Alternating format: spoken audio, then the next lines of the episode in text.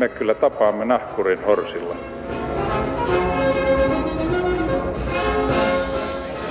Mä sanoin, että minä juon nyt kahvia. Arvoisat valehtelijat ja valevalehtelijat, totuuden jälkeiset torvet, herrasmies ja herrasnaishuijarit. Tervetuloa taas Roman Schatzin maamikirjan lämpimän sarkastiseen syliin. Tänään puhumme luulohuijareista, eli ihmisistä, jotka uskovat olevansa huijareita olematta sitä. Sinänsä epäloogista, sillä hehän huijaavat ainakin itseään kunnolla. No, Tämä mysteeri selvinee pian, kun vieraani pääsevät ääneen. Tervetuloa psykologi Tiina Eikman, huomenta. Huomenta, huomenta. Ja apulaisprofessori Eeva Vilkkumaa. Huomenta. Eeva, minkä alan apulaisprofessori sä nyt olitkaan? Siitä oli vähän epäselvyyttä.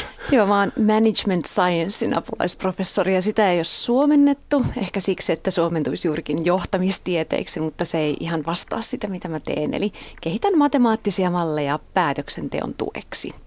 Yksi nolla, sanon Tiina, sä olet kirjoittanut tästä huijarisyndroomasta kirjan, haastattelu mm. ihmisiä, viittä eri naishenkilöä. Ää, mistä se motivaatio tuli? Kuinka sä keksit tehdä huijarisyndroomasta kirjan? No itse asiassa alun perin idea lähti kustannustoimittajalta, mutta hän oli lukenut mun blogiani ja oli lukenut lehtihaastattelun, missä olin kertonut omista huijarisyndroomikokemuksistani ja siitä sitten hän otti yhteyttä minuun ja kysyi, että no mitä olisi, kirjoittaisitko kirjaa? Minä sanoin, että no mikäpä ettei. Oliko huijarisyndroomaa valmiina olemassa ulkomailla suuressa – englanninkielisessä maailmassa vai ootko sä tavallaan sen äiti, ootko sä keksinyt sen? en mä ole äiti, mä oon uhri. Se nyt sanottaisi huijarisyndrooma, siitä kärsinyt kuitenkin. Se on tota, idea tai tämä termi on kehitetty 1980-luvun taitteessa Yhdysvalloissa. Siellä on tämä tutkija, professori, mm, psykologi Paulin Rose Clance, joka on alun perin tämän koko kollegansa kanssa sitten rakentanut tämän idean ja antanut nimen sille.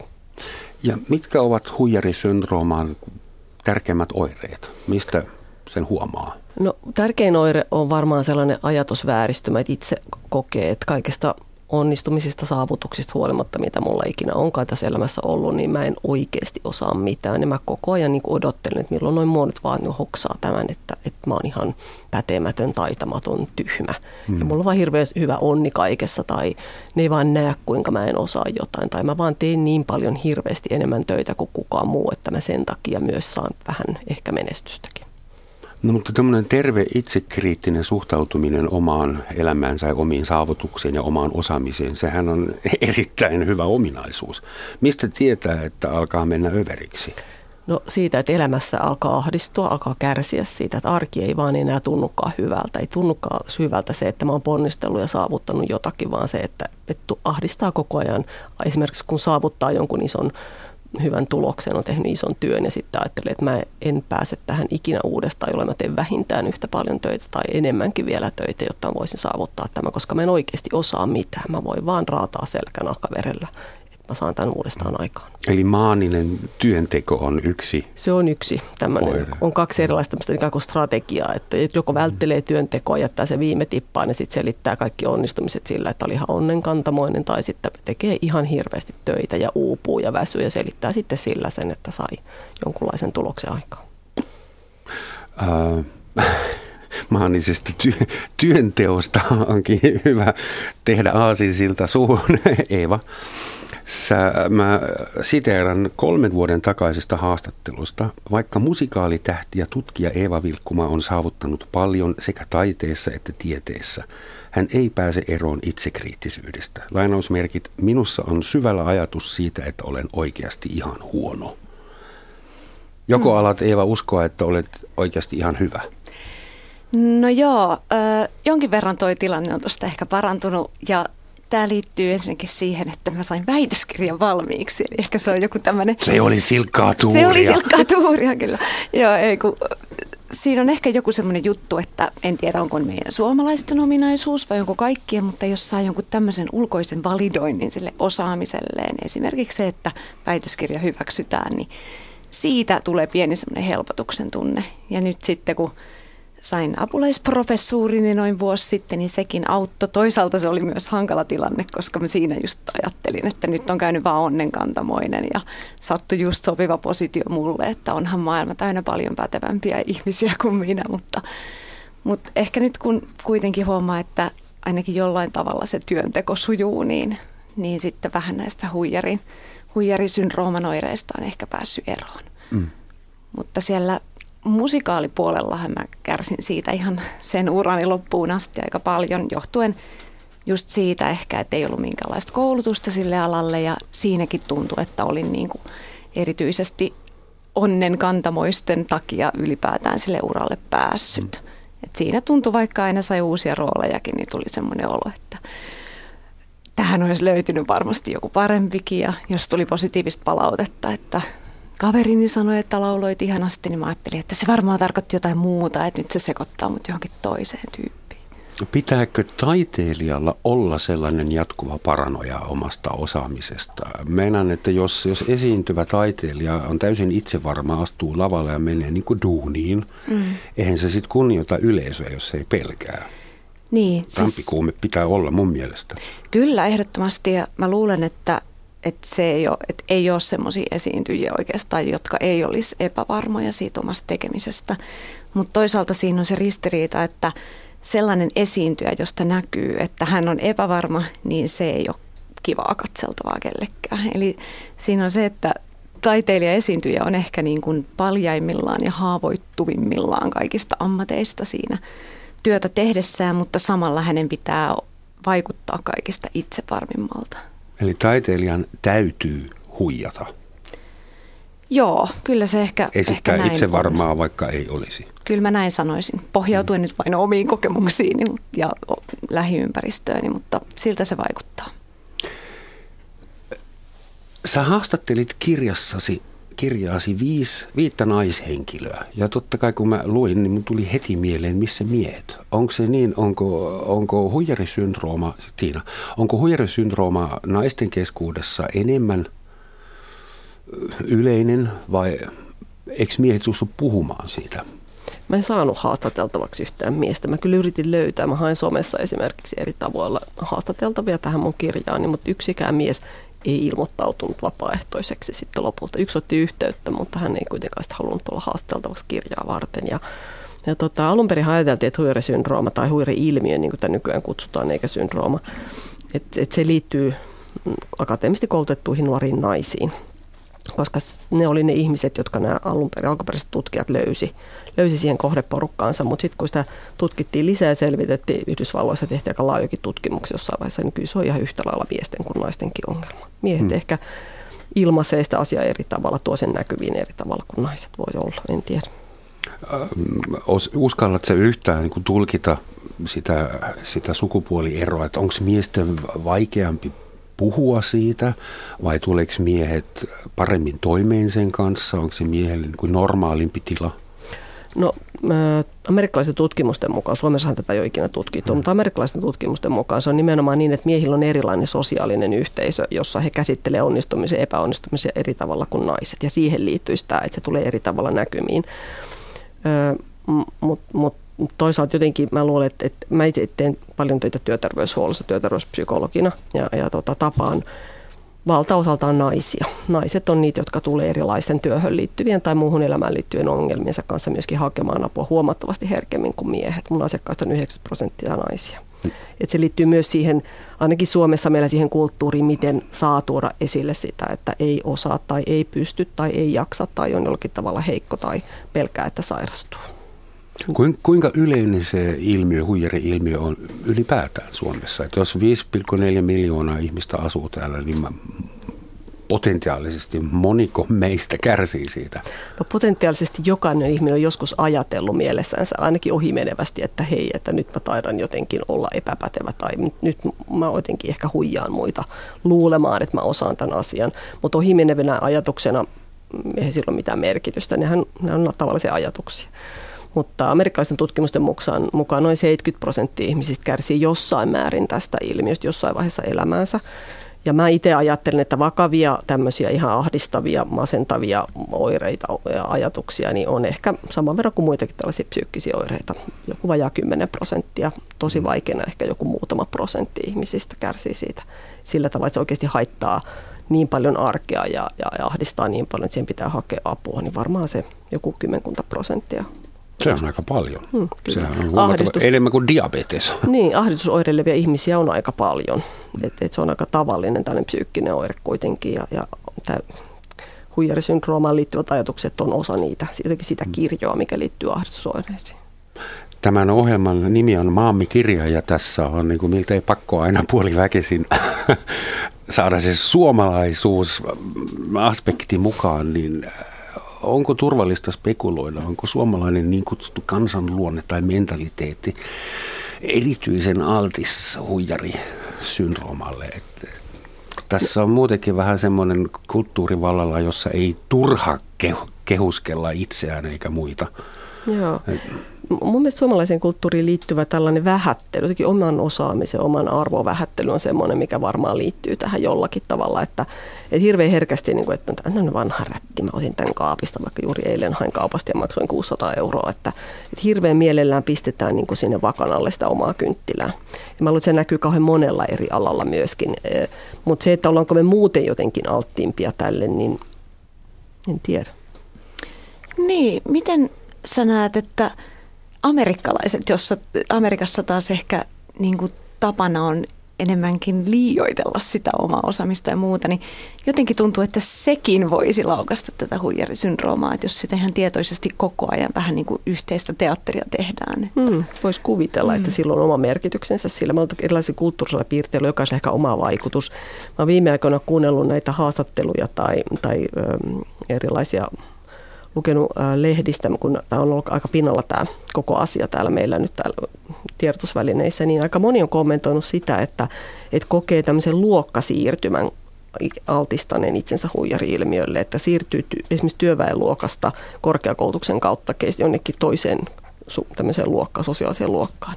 Ja se altistaa sille, että mä en oikeasti ole yhtä hyvä kuin nämä muut ihmiset, kun ne tulee eri ympäristöstä tähän korkeakouluun ympäristöön ja, ja mä tuun täältä niin kuin työläisperheestä ja, ja olen ensi, sukuni ensimmäinen tai jotain mm. tällaista, niin se on ollut sellainen, mikä monen mielestä on altistanut sille myöskin. Mutta alun perin ajatellaan, että tämä liittyy nimenomaan perhevuorovaikutusilmapiiriin, eli kotona vanhempien tapa kommentoida lapsen osaamista, kykyjä, taitoja on ollut sellainen, mikä vääristää lapsen käsityksen omasta osaamisesta. Ja sitten kun se menee identiteettitasolle, niin sitten hän menee kouluun ja kohtaa täysin erilaisen arvion omasta osaamisestaan. Ja sieltä alkaa kehittyä tällainen ajatus, että, että me taidan huijata. Nyt sä vastasit jo aika keskeiseen kysymykseen, joka olisi tullut vasta vähän ajan kuluttua, mutta jäädään tähän. Eli mistä, paljonko tiedetään tai spekuloidaan siitä, että mistä se huijarisyndrooma johtuu? Sä sanoit, että se johtuu perhepiiristä, tavasta, jolla vanhemmat antaa palautetta lapselle – Joo, näin ajatellaan amerikkalaisten tutkimusten mukaan taas, koska Suomessa tätä ei ole tehty. Mä odotan, Eli se ei ole geneettistä, vaan se tulee sosiaalisoinnin kautta. Se tulee nimenomaan sieltä vuorovaikutuksesta, eli se millä tavalla vanhemmat ja, ja lapset keskustelee keskenään osaamisesta, kyvyistä, taidoista ja niiden ilmaisemisesta, esiin tuomisesta. Eli se on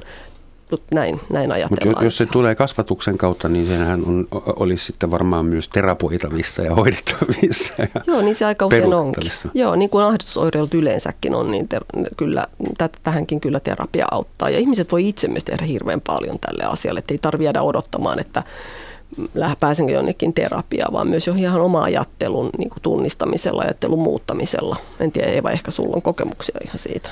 Joo, ja nyt sanon, että omalla kohdalla, jos äiti ja isä kuuntelee, niin haluan sanoa, sanoa että omalla kohdalla se ei kyllä johtunut tästä kasvatuksellisesta puolesta mitenkään. Et ehkä se johtui just siitä, että mä menin aika nuorena sinne 21-vuotiaana tänne musikaalimaailman pyörteisiin ja sitten siellä tuli aika nopeasti semmoinen olo, että hetkinen, että hmm. hallitseks mä tätä ja sitten kun se tapahtui sillä uralla, niin se vähän niin kuin valui muillekin elämän alueille se sama ajattelutapa. Mutta tota, tosiaan ehkä semmoinen yksi, yksi keino, mikä itsellä on ollut, on huomata se, että aina kun vertailee itseään muihin ihmisiin, niin tuntuu, että vertailee yksittäisiä osaamisalueita niin kuin sen osaamisalueen parhaaseen osaajaan. Ja sitten ajattelee, että jotta olisi hyvä ihminen, niin pitäisi olla ikään kuin kombinaatio alansa parhaiden ihmisten yksittäisiä ominaisuuksia. Ja sehän on oikeastaan niin kuin mahdoton, mm. mahdoton yhtälö. Että, ja tämä liittyy mun tutkimukseen, joka on portfoliopäätösanalyysiä, eli, eli tämmöisiä haetaan niin kuin hyviä vaihtoehtoyhdistelmiä, niin ehkä tätä ajattelutapaa voisi sitten soveltaa myös ihmiseen itseensä, eli voisi ajatella itseään tämmöisenä eri ominaisuuksien portfoliona, joka ei voi ollakaan sitten semmoinen ihannepiste, missä kaikki on täydellistä, että semmoista portfolio-ihmistä ei ole olemassakaan, niin että jos on pakko vertailla itseään toisiin ihmisiin, niin sitten ehkä yrittäisi tehdä se niin kuin kokonaisuuden kautta, eikä aina keskittyä sitten kunkin vertailukohteena olevan ihmisen parhaisiin puoliin. Hmm, Sitten on sanontakin, että jos haluat voida huonosti, niin vertaa itseäsi toisiin. Joo.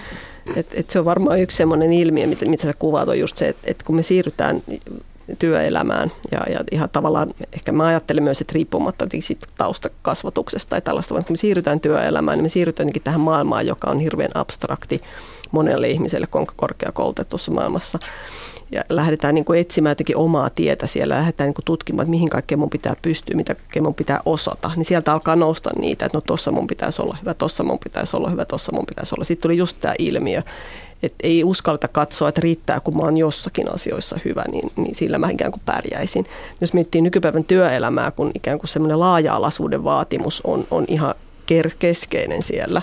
Et ennen vanhaan oli assistentit ja oli, oli sihteerit ja oli kuin avustava henkilökunta, jos nyt tällä tavalla hassusti sen sanoisi. Ja sitten oli sellaisia erilaisia asiantuntijatehtäviä. Jokainen sai olla hyvä siinä, missä oli. Oli hirveän hyviä sihteereitä, oli hirveän hyviä johtajia, oli hirveän hyviä asiantuntijoita, näin ehkä karrikoidusti sanottuna. Ja, ja, tota, ja se riitti. Ja nyt sitten jokaisen pitää hallita koko se kirjo siellä omalla työpaikalla. Pitää, pitää osata kaikki tehtävät. Ja sieltä ikään kuin kumpuaa jo semmoinen odotusarvo, että sun pitää pystyä hirveän moneen. Sitten kun se välittyy nuorille ihmisille esimerkiksi työpaikkahakemusten kautta ja, ja niiden ilmoitusten kautta, mitä, mitä on, kun pitäisi pystyä vaikka mihin, hmm. eikä niitä sitten uskalla edes kunnolla lukea, että mihin kaikkeen pitäisi pystyä. Nyt me ollaan puhuttu työelämästä sisältäen niin musiikkimaailma, joka on varmaan työelämäskenenä hyvin erikoinen ja raadollinen, mutta, mutta tuli mieleen, että tuo huijari-ilmiö, sitähän ei ole ainoastaan työelämässä, vaan sehän menee poikittain punaisena lankana läpi, että sun, sun ei tarvii ainoastaan olla työssä hyvä ja pätevä ja olla yleisnero sosiaalisesta mediasta niin kuin raskaaseen teknologiaan ja, ja hyvät human skillsit vielä, vaan sulla pitää sitten myös olla oikea äh, harrastus, sulla pitää olla oikea koti, sulla pitää olla oikea perheystäväpiiri, sun pitää syödä oikein ja äh, se stressi, että kuinka saat elämästäsi niin kuin oikeaoppisen, sehän jatkuu työelämän ulkopuolella. Mutta onko se nyt niin, että, että tähän asti ollaan keskitytty siihen työelämään? No tähän asti ne ihmiset, joita mä olen haastatellut esimerkiksi ja jotka mä olen tavannut tämän asian ympäriltä, niin pääsääntöisesti kokee, että se vaivaa heitä työelämässä. Et, et aika monella kuitenkin jotenkin se ikään kuin perheelämä on erilaista ja siellä saa olla ikään kuin rennommin, niin ei tarvi ihan niin ehkä hakea sitä, että miten, miten mä täällä nyt sitten pärjään. Mutta kyllä mä olen tavannut myös ihmisiä, jotka kuvaa esimerkiksi parisuhdettaan sellaiseksi, että siinä pitää koko ajan pyrkiä jotenkin esittämään jotakin sellaista, mitä ei ole. Ja kokea, kokee, että, että mä huijaan kaiken aikaa ja, ja koko ajan kun mietit, miten toi mun puoliso ei tajua, kuinka surkea mä olen esimerkiksi isänä tai puolisona tai äitinä, että siinä omassa roolissa, mitä mä teen. Ja odottaa vaan ikään kuin sitä, että koko maailma romahtaa, että kaikki tajuaa viimeistään neuvolassa tai kouluopettaja tai joku viimeistään tajuaa, että toi on ihan surkea kasvattaja, että ei siitä ole yhtään mihinkään. Että se, niin kuin, se voi pahimmillaan levitä ihan kaikille elämän alueille silloin ihminen voi todella huonosti. Et sitten kun se, jos se jotenkin rajoittuu sinne työelämään, niin kun se aika usein, sitten kun ihmiset tulee vähän ikää lisää ja ehkä pääsee vähän vähemmällä tämän ajattelun kanssa, niin se laukee jonkinlaisten isojen haasteiden edessä, niin ihminen kohtaa niitä enemmän työelämässä kuin ehkä ihan perusarjessaan muualla. Niin, niin sen takia se ehkä rajoittuu myös jossain määrin enemmän sinne työelämän puolelle. Mutta kyllä se voi levitä ihan, ihan kaikki, kaikille elämäalueille. Normaalissa työpaikan hierarkiassa, jos sulla alkaa olla ongelmia, sä voit mennä työterveyspsykologille vastaanotolle. Mutta jos laulat musikaalissa ja oot siellä niin koruslainissa, ja sä voit huonosti ja sua ahistaa, niin sun on ihan turha sanoa ohjaajalle, että hei, saanko, saanko hetken mm. produktion työterveyspsykologin kanssa, että kuinka, mitä neuvoja sä antaisit lahjakkaille ihmisille, jotka menevät musiikkimaailmaan, jolla on taipumus kokea asiat ankea, ankean kautta? Niin, toi onkin vaikea kysymys. Ö, on tullut kyllä vastaan semmoisiakin tilanteita, että joillain ihmisillä se on mennyt niin pahaksi se ahdistuksen tunne, että on tullut vaikka paniikkihäiriöoireita tai muita, niin silloin kyllä on tullut ymmärrystä esimerkiksi ohjaajalta, että voit nyt olla muutaman näytöksen pois ja ottaa sitä omaa aikaa. Että, että, että sellaistakin tapahtuu, mutta ehkä kynnys jotenkin olla pois esimerkiksi esityksestä, niin sehän on valtavan korkea. Ja sitten se tietenkin pahimmillaan vielä lisää kierroksia siihen huijarisyndroomaan, että siitä tulee se, että nyt tämä on totta, että mä en pysty tähän työhön, että n- nyt se paljastui, näkee. just mm. näin. Että se on, se on hyvin vaikea yhdistelmä kyllä tämä esiintyjä ja huijarisyndrooma.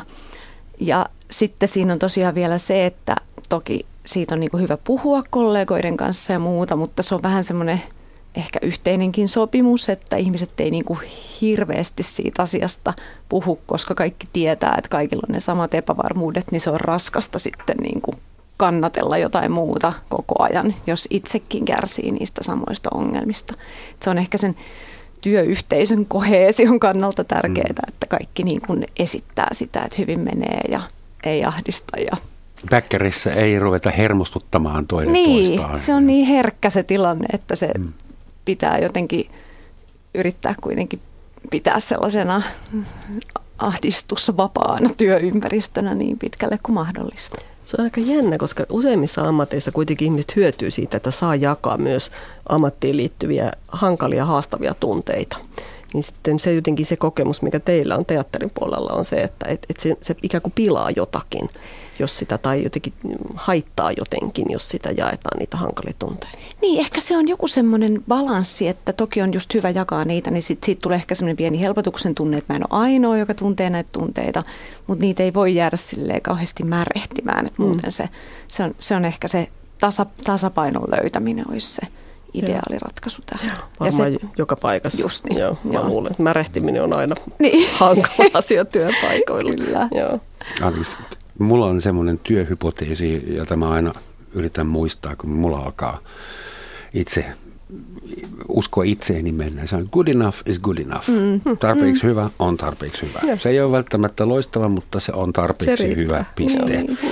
Joo, meillä oli just yhdessä teatterissa semmoinen, että ennen esitystä aina pidettiin kädestä kiinni ja sanottiin, että parhaamme teemme ja se riittää. Joo, just nimenomaan. Se oli kiva. Ja tämä on just sitä, mitä mä mietin, että kun ihminen voi tehdä niin omalle ajattelulle monta asiaa myöskin tämän huijari-ilmiön kanssa, että voi lähteä tutkimaan omaa ajattelua ja miettiä, että mikä siellä oikeasti on totta, mikä on mun ajatuksiani ja, ja mitä mun ajatukset oikeasti merkitsee, onko niillä kauheasti väliä, että mä ajattelen mm. tällä tavalla, että siellähän nyt pyörii se mun päässä niin mun ajatukset ja who cares. Sitten voi niin ruveta ajattelemaan, että okei, mikä on semmoinen ajatus, mitä mun kannattaa ajatella. Kuten, että mä oon tarpeeksi hyvä ja sillä mennään ja se riittää sitten katsoa, mitä tapahtuu sen jälkeen.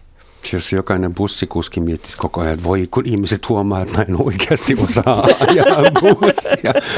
Huhhun. Onneksi huijarisyndrooma on sentään vain hyvin koulutetuilla ihmisillä. Ne ei pysty Joo. tekemään niin paljon pahaa kuin bussikuski. Hyvät ihmiset, tämä on Yleisradio. Yle Radio 1 Romansatsin maamikirja, jossa tänään analysoidaan kohtalaisen uutta yhteiskunnallista kansainvälistä ilmiötä nimeltä huijarisyndroomaa. Ja studiossa vieraana ovat apulaisprofessori Eeva Vilkkumaa ja psykologi Tiina Eikman.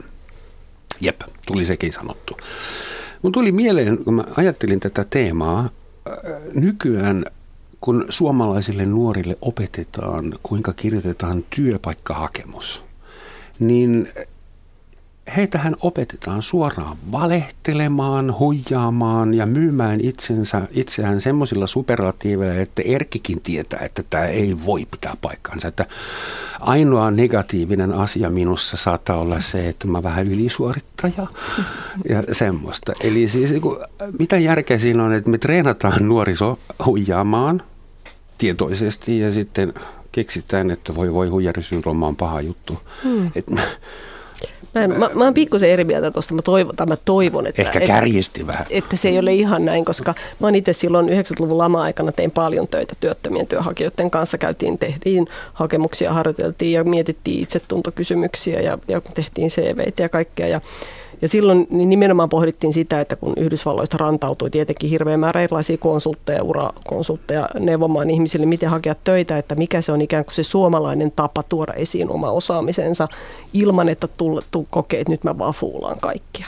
Ja mä toivon ainakin, että tämän päivän työelämässä näitä koululaisia opetetaan todellakin oikeasti aidosti miettimään oma osaamisensa, miten mä tuon sen sopivasti esiin, eikä niin, että mä valehtelen tässä. Mm ja, ja tota, aika monet siitä huolimatta, kun menee työhaastatteluun esimerkiksi, niin sanoo mulle, että kauheata sentään, kun siellä piti kehua itseään, niin enhän mä oikeasti mitään osaa. Että, että kyllä siinä on se iso ristiriita sen kokemuksen jotenkin sen välillä, mitä pitäisi mennä kertomaan itsestä. Että ihan tämmöinen 45-vuotias insinööri, joka hakee itselleen uutta työpaikkaa, niin saattaa sanoa vastaanotolla, että, että niin, mutta kun mä en oikeasti osaa mitään. Miten voi mennä haastatteluun valehtelemaan, että mä jotakin osaisin. Ja hän on kuitenkin tehnyt sitä työtänsä ainakin 20 vuotta sen jälkeen, kun hän on valmistunut koulusta ihan todennäköisesti riittävän hyvin. Ja kokemus on, että hän ei osaa mitään. Nyt ihan spontaani kysymys. Missä vaiheessa suomalainen insinööri on passivoitunut niin täydellisesti, että, että jähmettyy hmm. tuommoisessa tilanteessa?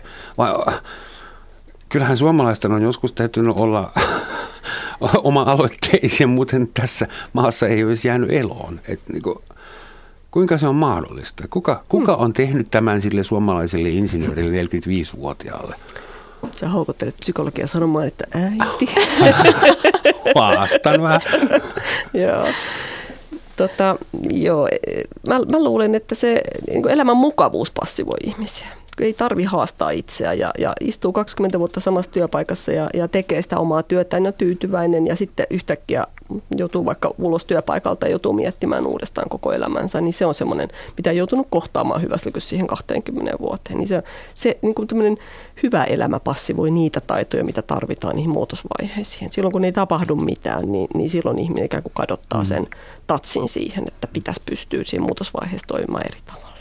Piti toisestakin suunnasta kun joku tarjoaa työtä, niin työpaikka-ilmoituksissa on myös semmoisia vaatimuksia, että pitää olla nuori, kaunis ja 30 vuoden kokemus, pitää olla seitsemää kieltä ja sitä ja tätä tietokonesoftaa pitää osata ja sitten pitää olla somehaka mm.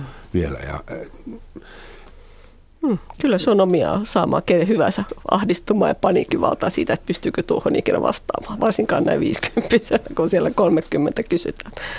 Mutta tota, mä, mä itse ajattelen, että on hirveän tärkeää, että me jotenkin osataan lukea sitä kaikkea, mitä meidän ympärillä on. Me osataan lukea tämmöisiä työpaikkailmoituksia tai somea tai ihan mitä hyvänsä, minkä keskellä me eletään. Että kun informaatiota on niin valtavasti, niin me suostuttaisiin niin poimimaan sieltä sellainen meidän elämän kannalta relevantti tieto, jotta meidän ei tarvitse jotenkin kokea, että me ollaan alakynnessä sen kaiken kanssa siinä, siinä kun me yritetään rakentaa omaa elämäämme.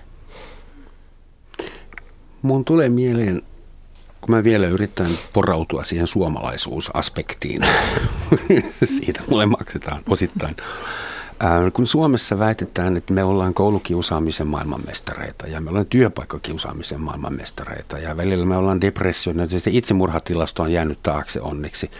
Mutta täällä tilastoidaan omaa huonovointisuutta ja vajavaisuutta ja depressiota niin ahkerasti, että mä mietin, johtuisiko se siitä, että suomalaisen kynnys tuntea itsensä kiusatuksi – on kohtalaisen matala, koska täällä on ollut niin paljon tilaa ihmisille, että ei tarvinnut kauheasti kehittää tämmöisiä hienotunteisia sosiaalisia pikkutaitoja. E, olisiko mahdollista, että suomalainen tuntee itsensä huijariksi helpommin kuin joku muu kansalaisuus? ei me mitään empiiristä tietoa, mutta tunnen paljon ei-suomalaisia, eurooppalaisia ihmisiä ja rohkenisin väittää, että mitä etelämmäksi mennään, niin sitä vähemmän sitä huijarisyndroomaa esiintyy. Italiassa osataan olla tosi ylpeitä itsestään ilman suurta substanssia. Hmm. Niin siis me, me tiedämme, jotenkin yleistää siihen suomalaiseen mielenlaatuun, että minkälaisia me ollaan, niin kyllähän meidät ollaan niin kuin ihan perinteisesti kasvatettu ajattelemaan vaatimattomasti ja, ja pitämään itsemme vähän taka-alalla. Ja ehkä se liittyy myös vähän tämmöisen geneettisen perimääkin, että ihmisen temperamenttihan niin kuin on joko siten, että me ollaan niin kuin spontaanimmin menossa kohti jotakin tai ollaan vähän harkitsevampia, että ollaanko me sitten enemmän ehkä kenet siellä harkitsevan puolella, mutta tämä nyt on hirveän rankkaa yleistystä jotenkin, hmm. mutta että, että voisi no, ajatella siis mä löydän sen tuhansista pikku, pikku yksityiskohdista. Ruoka oli hyvä ja sitä oli riittävästi. niin se kuulostaa Ranskassa kyllä vähän erilaiselta, se sama, samalla konnotaatiolla tarkoitettu kommentti. Mm-hmm. Ja kyllä silloin siis tällainen vaatimattomuuteen, vähättelyyn ikään kuin kasvatettu tai koulittu tai ajattelemiseen koulittu ihminen, niin kyllähän hän totta kai on herkempi silloin myös miettimään, että huijaanko mä muita, kun mä mm. oikeasti jotenkin osaisinkin jotakin. Et, et uskonko mä siihen, että mä osaan jotakin vai liittyykö tähän nyt jotain muita asioita, sattumaa tai, tai muuta, mikä, mikä selittää sitä mun osaamista. Liittyykö osa tästä myös siihen, että suomalaiset on tottunut tekemään niin paljon niin kuin itsekseen? Että et jos tehtäisiin ryhmässä, niin sitten siinä ehkä kaikkien ne vähän erilaiset vahvuudet jollain tavalla komplementoisi toisiaan ja sitten sit tulisi kaikille hyvä fiilis, kun tämä yhteinen lopputulos on jotenkin tosi hyvä tai mietin nyt vaan omaa työtapaa, että itsellä on ehkä tapana, niin kuin, että mun pitää tehdä nyt kaikki itse ja sitten hakkaa päätään seinään ja sitten tuntee, että ei oikein osaa tarpeeksi ja kaikki muut olisi tehnyt tämän paljon nopeammin ja paremmin. En kyllä, tiedä. Kyllä sitä on väitetty, että me ei olla täällä metsissä kasvaneena, niin kuin säkin mm. sanoit, niin oikein päästy kunnolla näihin samanlaisiin sosiaalisiin taitoihin käsiksi, yhdessä tekemisen taitoihin käsiksi. En mä sitä sanonut. Te ette tarvineet samanlaisia Joo. sosiaalisia taitoja ja kehititte itsellenne vaihtoehtoisia. Joo. mutta tota, mä ajattelen myös niin, että et, et semmoinen niinku, tavallaan semmoinen niinku oman tekemisen niinku arvostus ja sisään, sisäinen motivaatio ja semmoinen, että et minä, minä rakennan, minä pystyn, minä teen, niin, niin tota, et, et, kyllä suomalaisilla on paljon myös sitä. Jotenkin, et, et ainoastaan se ehkä se pulma tuleekin sitten, jos se tulee, niin siinä yhdessä tekemisessä.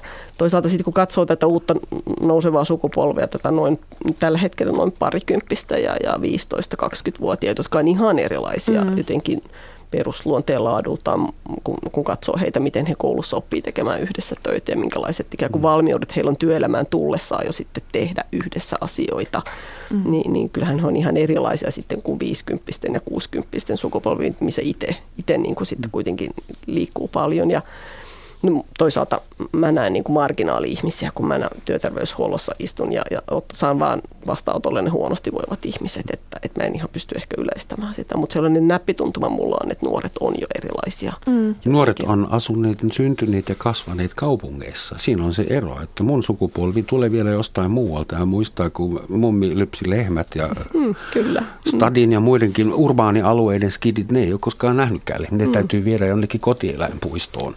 Mun isoäiti muutti evakkona Karjalasta tänne, mm. että se on ihan eri jotenkin kulttuuriajattelun piiri, missä mä olen kasvanut sitten taas. Ja, ja sitten taas missä mun lapset kasvaa, niin niillä on suunnilleen kännykkä kasvanut käteen kiinni ja tabletit on niiden aivoissa kiinni. Että kyllähän ne niin kuin elää ihan erilaista elämää kuin mitä me ollaan koskaan eletty. Ja hyvä niin. Tulevaisuudessa Eikä ei enää pärjää sillä, että hankkii itselleen koulutuksen, valmistuu, astuu virkaan tai työpaikkaan ja on siinä, kunnes kuolla kupsahtaa tai pääsee eläkeputkeen. Se, on, se näyttää melko varmalta, että tämä maailma on sen verran villiintynyt, että näin tämä ei enää toimi.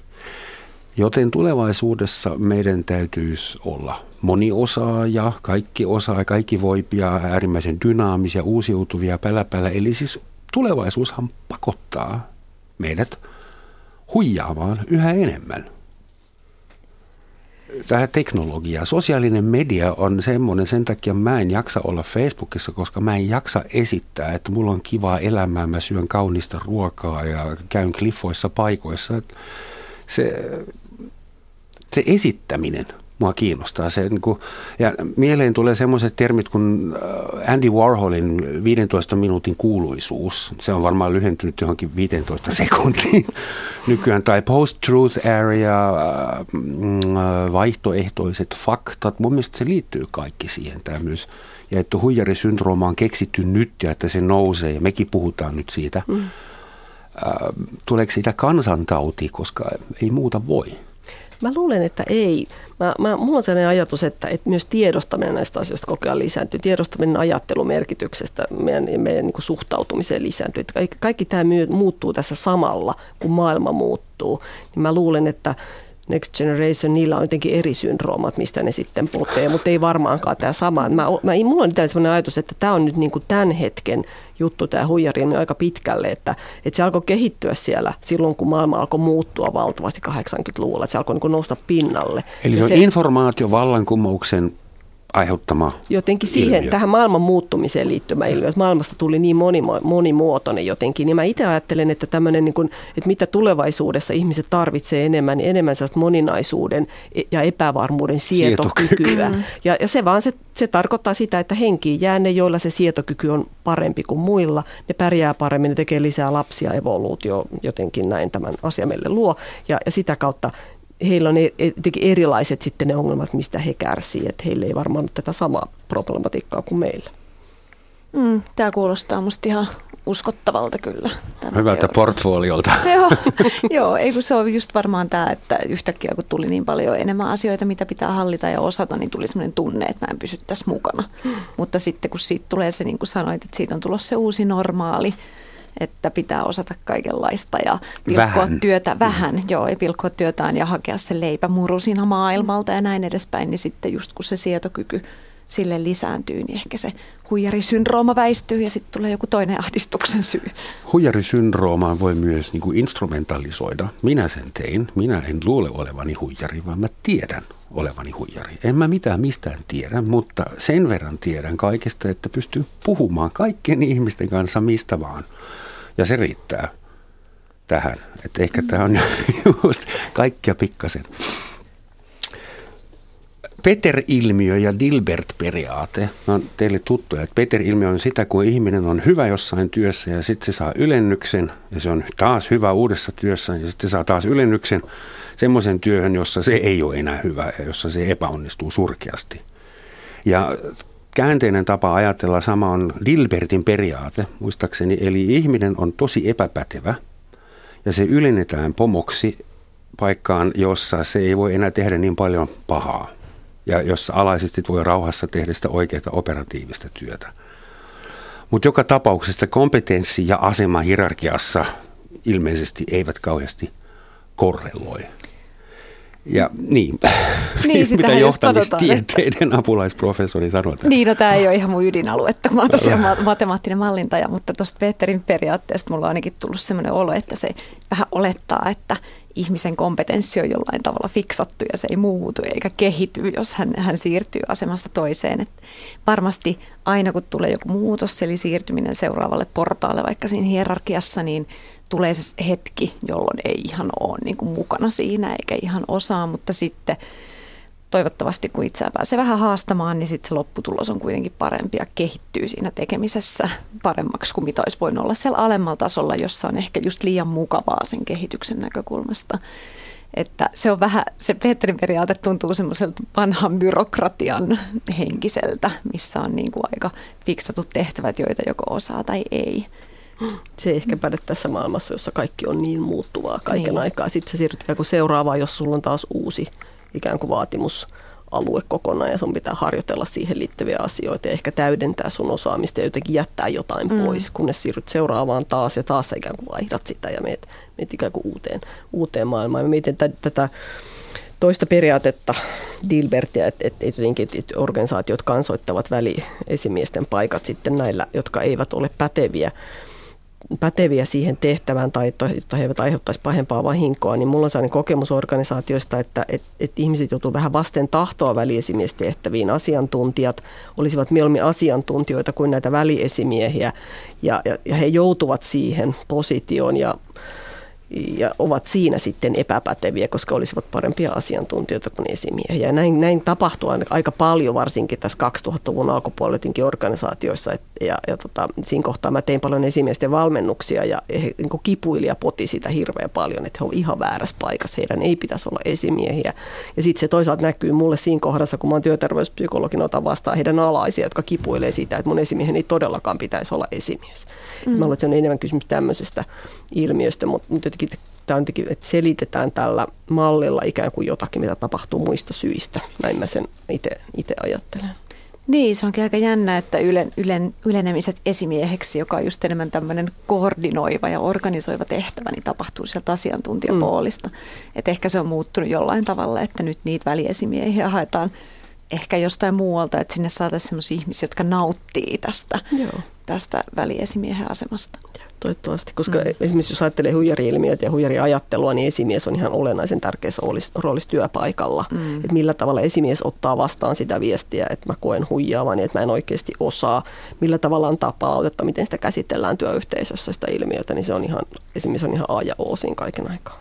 Niin mitä neuvoksi ihmiselle, joka kokee kärsivänsä huijarisyndroomasta ja mitä neuvoksi sen lähiympäristölle, työkollegoille, perheelle, pomolle? Niin, no, jos aloittaa ensin ihmisestä itsestänsä, niin on hirveän tärkeää pysähtyä niin miettimään sitä omaa ajatteluansa, että osaanko mä nyt oikeasti tämän mun työni, mitä mä osaan, mitä mä en osaa, onko mun ajattelussa ehkä jotain sellaista, mikä ei pidä paikkaansa. Ja jotenkin mä oon ajatellut, että semmoinen avoimuus siitä, että tästä asiasta voisi käydä keskustelua, voisin kertoa muille, mitä mä ajattelen, mikä mun kokemukseni on, ja muut ottaa sen ei niin, että, että että kyllä sä sun duunin osaat, mitä sä nyt siinä höpötät, vaan semmoisena, että ai sä oot noin epävarma siitä, mitä sä teet, että no miten siinä voidaan auttaa, että sä oot epävarma. Ja esimiehen niin kuin olennainen taitohan on tutkia ihmisen ammattiosaamista jotenkin niin kuin faktisesti, että tämän sä osaat, tossa sun pitää kehittyä, tämä on sulle ihan uusi aluevaltaus ja ton sä voit jo jättää taaksesi, että tutki, auttaa tutkimaan sitä ja sitä kautta realisoimaan sitä osaamista myöskin. Että sen lähipiirin, jotenkin sen työyhteisön tai esimiesten niin kuin, ja olennainen ehkä rooli siinä kohtaa on ottaa niin kuin vakavasti se, että et ei työkavereiden tarvitse ryhtyä terapeutiksi, mutta työkaveri voi sanoa, että hei kuule, että toi kuulostaa siltä, että sun olisi hyvä puhua esimiehen kanssa tuosta asiasta, että et ei varmaan ole kiva tehdä töitä tuossa fiiliksessä. Joka tapauksessa psykologi suosittelee kommunikoimista. Kuinka ollakaan. Kuinka, kuinka ollakaan. Kyllä. Mietin tätä suomalaista työelämää. Me ollaan nyt pisteessä, jossa meille luvataan, että aika monet työpaikat, kaikki varastomiehet, taksikuskit, äh, sairaanhoitajat, kaikki mitä voidaan korvata älykkäällä teknologialla, niin se kohta korvataan. Väestömäärä lisääntyy, työpaikkojen määrä vähenee ja työpaikoista käydään semmoista kilpailua, että kaikkien pitää esittää suurin piirtein. Minä olen Donald Trumpin parempi versio ja osaan kaiken ja hoidan kaiken käden käänteessä. Et meneekö tämä työelämä semmoiseksi, että äänekkäimmät, huomiohakuisimmat sitten saavat enää, suurimmat huijarit pääsevät enää duuniin? Niin, nythän toki tosiaan puhutaan paljon tästä digitalisaatio- ja automatisaatiovaikutuksesta just tähän ihan työpaikkojen määrään, että nyt tuntuu, että se näkemys on se, että työpaikkoja häviää enemmän kuin niitä tulee lisää, eli työtä ei riitä kaikille. Ja sen lisäksi, että eihän nämä tämmöiset suorittavat työt korvaantuu, niin pidemmällä tähtäimellä nähdään, että myös iso osa asiantuntijatyöstä kor- korjaantuu tai korvaantuu tällä, tällä digitalisaatio hommalla, että sitten oikeastaan vain semmoiset asiantuntijat, jotka pystyy luomaan jotain aidosti uutta, niin selviää tässä kilpailussa. Ja tämä on tosi jännittävä kysymys että mitä se tarkoittaa tälle meidän yhteiskunnalle, että pitääkö meidän ruveta miettimään tätä niin kuin, a, ihmisten ansaintalogiikkaa jollain eri tavalla. Nythän toki on paljon puhuttu kansalaispalkasta ja sellaisista asioista, että ihmisille – ihan maksettaisiin siitä, että he pystyvät kuluttamaan, eli että tämä meidän talous pysyy käynnissä, vaikka kaikilla ei sitä ansiota. Että koneet pystyisivät, pysyisivät käynnissä. Niin, meidän... niin, niin, ja sitten tietysti siinä on myöskin se voi ottaa niin kuin valoisana asiana, että eikö olisi hyvä, että meiltä ihmisiltä, jotka olemme kuitenkin siinä ainutlaatuisia, että me osataan ajatella ja luoda uutta, että niin myöskin resursseja vapautuu tähän ajattelu- ja luomistyöhön, eikä varsinkaan siihen suorittavaan työhön, mutta ei myöskään tämmöiseen niin kuin tylsään asiantuntijatyöhön. Että se vaan vaatii tosiaan sen, sen ajatuskuperkeikan, että, että kaikille ei välttämättä ole sitä kahdeksan tunnin päivätyötä, josta he saa sitten sen palkan joka kuukausi. Mutta se on nyt ehkä aika semmoinen iso murros, mikä tässä varmaan on käynnissä. Ja totta kai sillä on näitä psyykkisiäkin vaikutuksia. Näetkö sä, mä en tiedä monesko vallankumous meillä nyt mm. on, toinen vai kolmas vai 4.0 teollinen vallankumous, who cares. Mutta se ilmeisesti näet siinä myös potentiaalia, koska yleensä ihmiset sanovat, että no me koneellistettiin maailma, meillä oli teollinen vallankumous ja nyt meillä on ongelmana työttömyys. Mm. Mä en koskaan ymmärtänyt sitä, koska eikö ihminen nimenomaan halunnut päästä eroon Niin, työstä. Niin, näillä, niin. Ja nyt kaikki itkee, kun ei ole töitä. En ymmärrä. Se johtuu just siitä, että se työ on tarkoittanut sitä, että sä saat palkkaa ja pystyt elämään mukavasti. Eli se, mitä ihminen tietysti tavoittelee, on semmoinen niin kuin hyvä ja tyydyttävä elämä, jossa hänelle ei ole hirveätä puutetta jostain asioista. Niin nyt tällä hetkellä työttömyys tarkoittaa sitä, että elää siinä pu- puutostilassa, mutta jos tämä linkki saataisiin katkaistua, että se, että sulle ei välttämättä ole sitä 37,5 tuntia viikossa sitä työtä, niin ei välttämättä automaattisesti sit tarkoittaisi sitä, että, että sun pitää elää semmoista epätyydyttävää ja köyhää elämää. Eli työttömät ihmiset ovat yhteiskunnallisen kehityksen kärki, avantgarde, ensimmäiset ja me muut, jotka vielä teemme töitä, no, me en, ollaan karvaisia En tiedä sitä, jäänteitä. mutta siitä puhutaan, että, että, että milloin ihmiskunnan ajattelu on ollut niin kuin tuottoisinta ja nopeinta. Niin jos mietitään vaikka tämmöisiä antiikin Kreikan vapaa-herroja, sellaisia ihmisiä, joilla ei ollut tätä työnteon orjuuttavaa taakkaa, niin silloinhan on syntynyt toki tosi paljon tosi paljon tärkeää hyvää ajattelua. Silloinhan sitten kaikki työt teki orjat, mikä on tietysti ihan kaamea ajatus, mutta nyt jos ajatellaan, että kaikki nyt tylsät työt tekisi koneet. Ehkä se on jonkinlaista kehitystä. Tietysti tähän liittyy se monen, monen mielestä pelottava skenaario, että et, et, et kun ihmiseltä lähtee työ, niin lähtee myös jossain määrin jotenkin se arvo ihmisenä. Et mehän ollaan totuttu mittaamaan, varsinkin täällä meidän kulttuurissa, niin jotenkin sitä ihmisen arvoa yhtä kuin työn arvo. Jotenkin, että se liittyy toisiinsa hirveän tiukasti ja, ja ehkä tällainen niin kuin kansalaispalkka-ajatus tai muu tämmöinen toimeentulon rakentaminen eri tavalla kuin aikaisemmin niin voisi auttaa siinä, että se ikään kuin irtoaisi se arvoajatus siitä.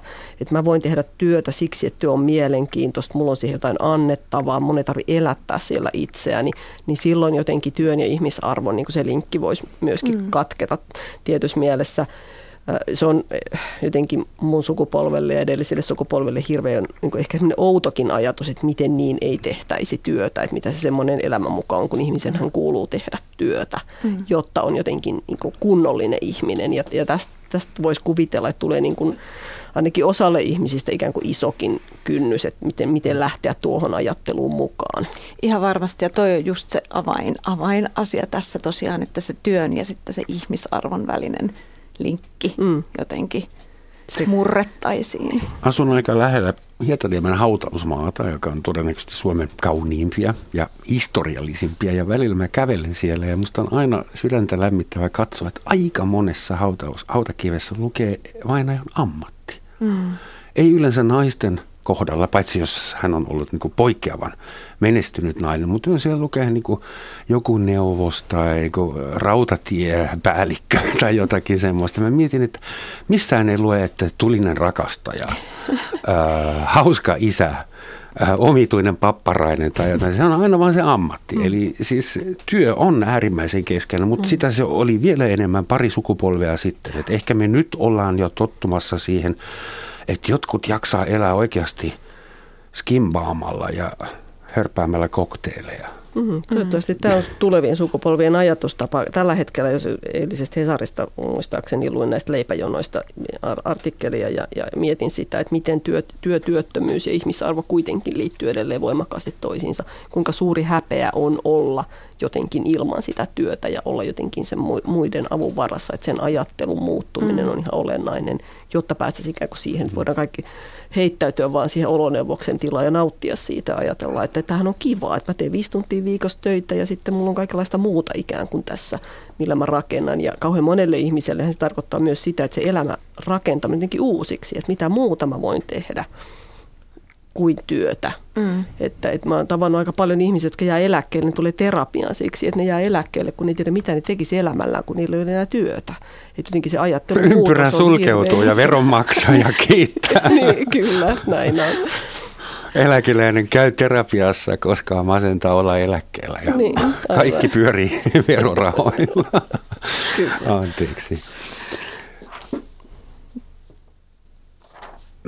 Mä epäilisin, että toi, sä sanoit sen Tiina, tai siis me itse työskenneltiin se esiin, se ajatus, että toi huijarisyndrooma kehittyy käsikädessä informaatiovallankumouksen ja, ja, ja globaalisen verkottumisen ja, ja nopeutumisen kanssa. mitä meidän kannattaa nyt sitten, kuinka me valmentaudutaan tulevaisuutta varten, jos meidän pitää olla nopeita, pirskahtelevan pinnallisia, moniosaajaa, ei saa jäädä junnaamaan liikaa missään, koska muuten jäädään paitsi muita. Että kuinka me saadaan itsestämme ja lapsistamme treenattu semmoisia tulevaisuuskelpoisia Ouch. kansalaisia. Ouch. Olisiko sulla Eeva joku hyvä matemaattinen malli? Matemaattinen malli ei ole, mutta tosiaan ehkä se, se että et, et hyväksyy sen, et, sen tämän niin kuin elämän mittaisen oppimisen jutun. Et, et monilla ehkä se on niin kuin hirveän vaikeaa aina lähteä ottaa haltuun vaikka jotain uutta teknologiaa tai muuta. Niin se on vähän semmoinen, että se, se on niin kuin hyvin vaikeaa tulee ihmisellä olemaan, jos, jos hän ei ole avoimesti omaksu näitä erilaisia uusia toimintatapoja. Eli Eevan vinkki, jos jotain uutta tulee vastaan, niin Hengitä ensin ja sano kyllä. Kyllä, just näin. Ja että ehkä mä luulen siis, että meillä on yhteiskuntana ihan niin kuin hyvin alettu valmentaa lapsia siihen, että, että, että on tämmöisiä lasten koodauskirjat ja muut, jotka on niin kuin hyvin, ei ole mitään, että käynnistä tietokoneesi ja mene uniksi ympäristöön, vaan, vaan on ihan sellaisia, ihan semmoisia kivoja kirjasia, jossa vaan opetetaan sitä koodaamisen logiikkaa esimerkiksi. Ja sen syvemmälle välttämättä kaikkien meistä ei tarvitse mennäkään. Että et ei kaikkien meidän tarvitse olla tosi hyviä koodareita, jotta me voitaisiin menestyä tässä digitaalisessa maailmassa, mutta ehkä pitää sitten vaan ymmärtää sitä vaikka koodaamisen tai digitalisaation logiikkaa sen verran, että tietää, mitä se mahdollistaa, mitä se tällä hetkellä ei mahdollista. Ja sitten pystyy hankkimaan ympärilleen sellaisia ihmisiä, jotka osaa toteuttaa ne asiat.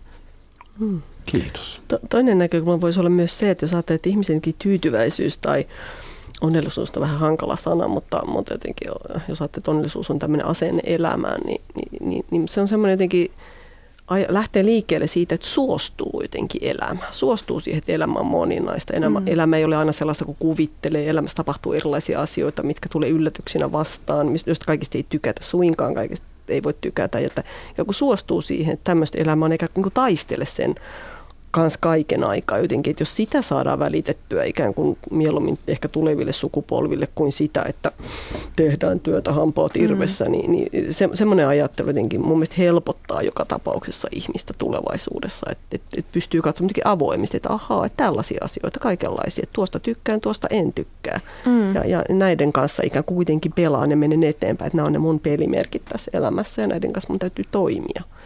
Joo, ja tuosta tuli hyvä toi, että tästä tykkään tästä en-lause, että monesti opiskelijat multakin kysyy, että mitä nyt mun kannattaa opiskella, jotta mä selviän tulevaisuudessa, niin toki kerron, että minkälaisia kursseja on tarjolla, mitkä, tarjolla ja mitkä mun mielestä olisi ehkä hyödyllisiä, mutta painotan sitä, että opiskele sitä, mistä sä tykkäät, koska ihmiset yleensä on hyviä siinä, mitä, mistä he pitävät, koska silloin he jaksavat myös sellaisia asioita työstää. Hmm sisäiseen ääneen kannattaa luottaa, mm.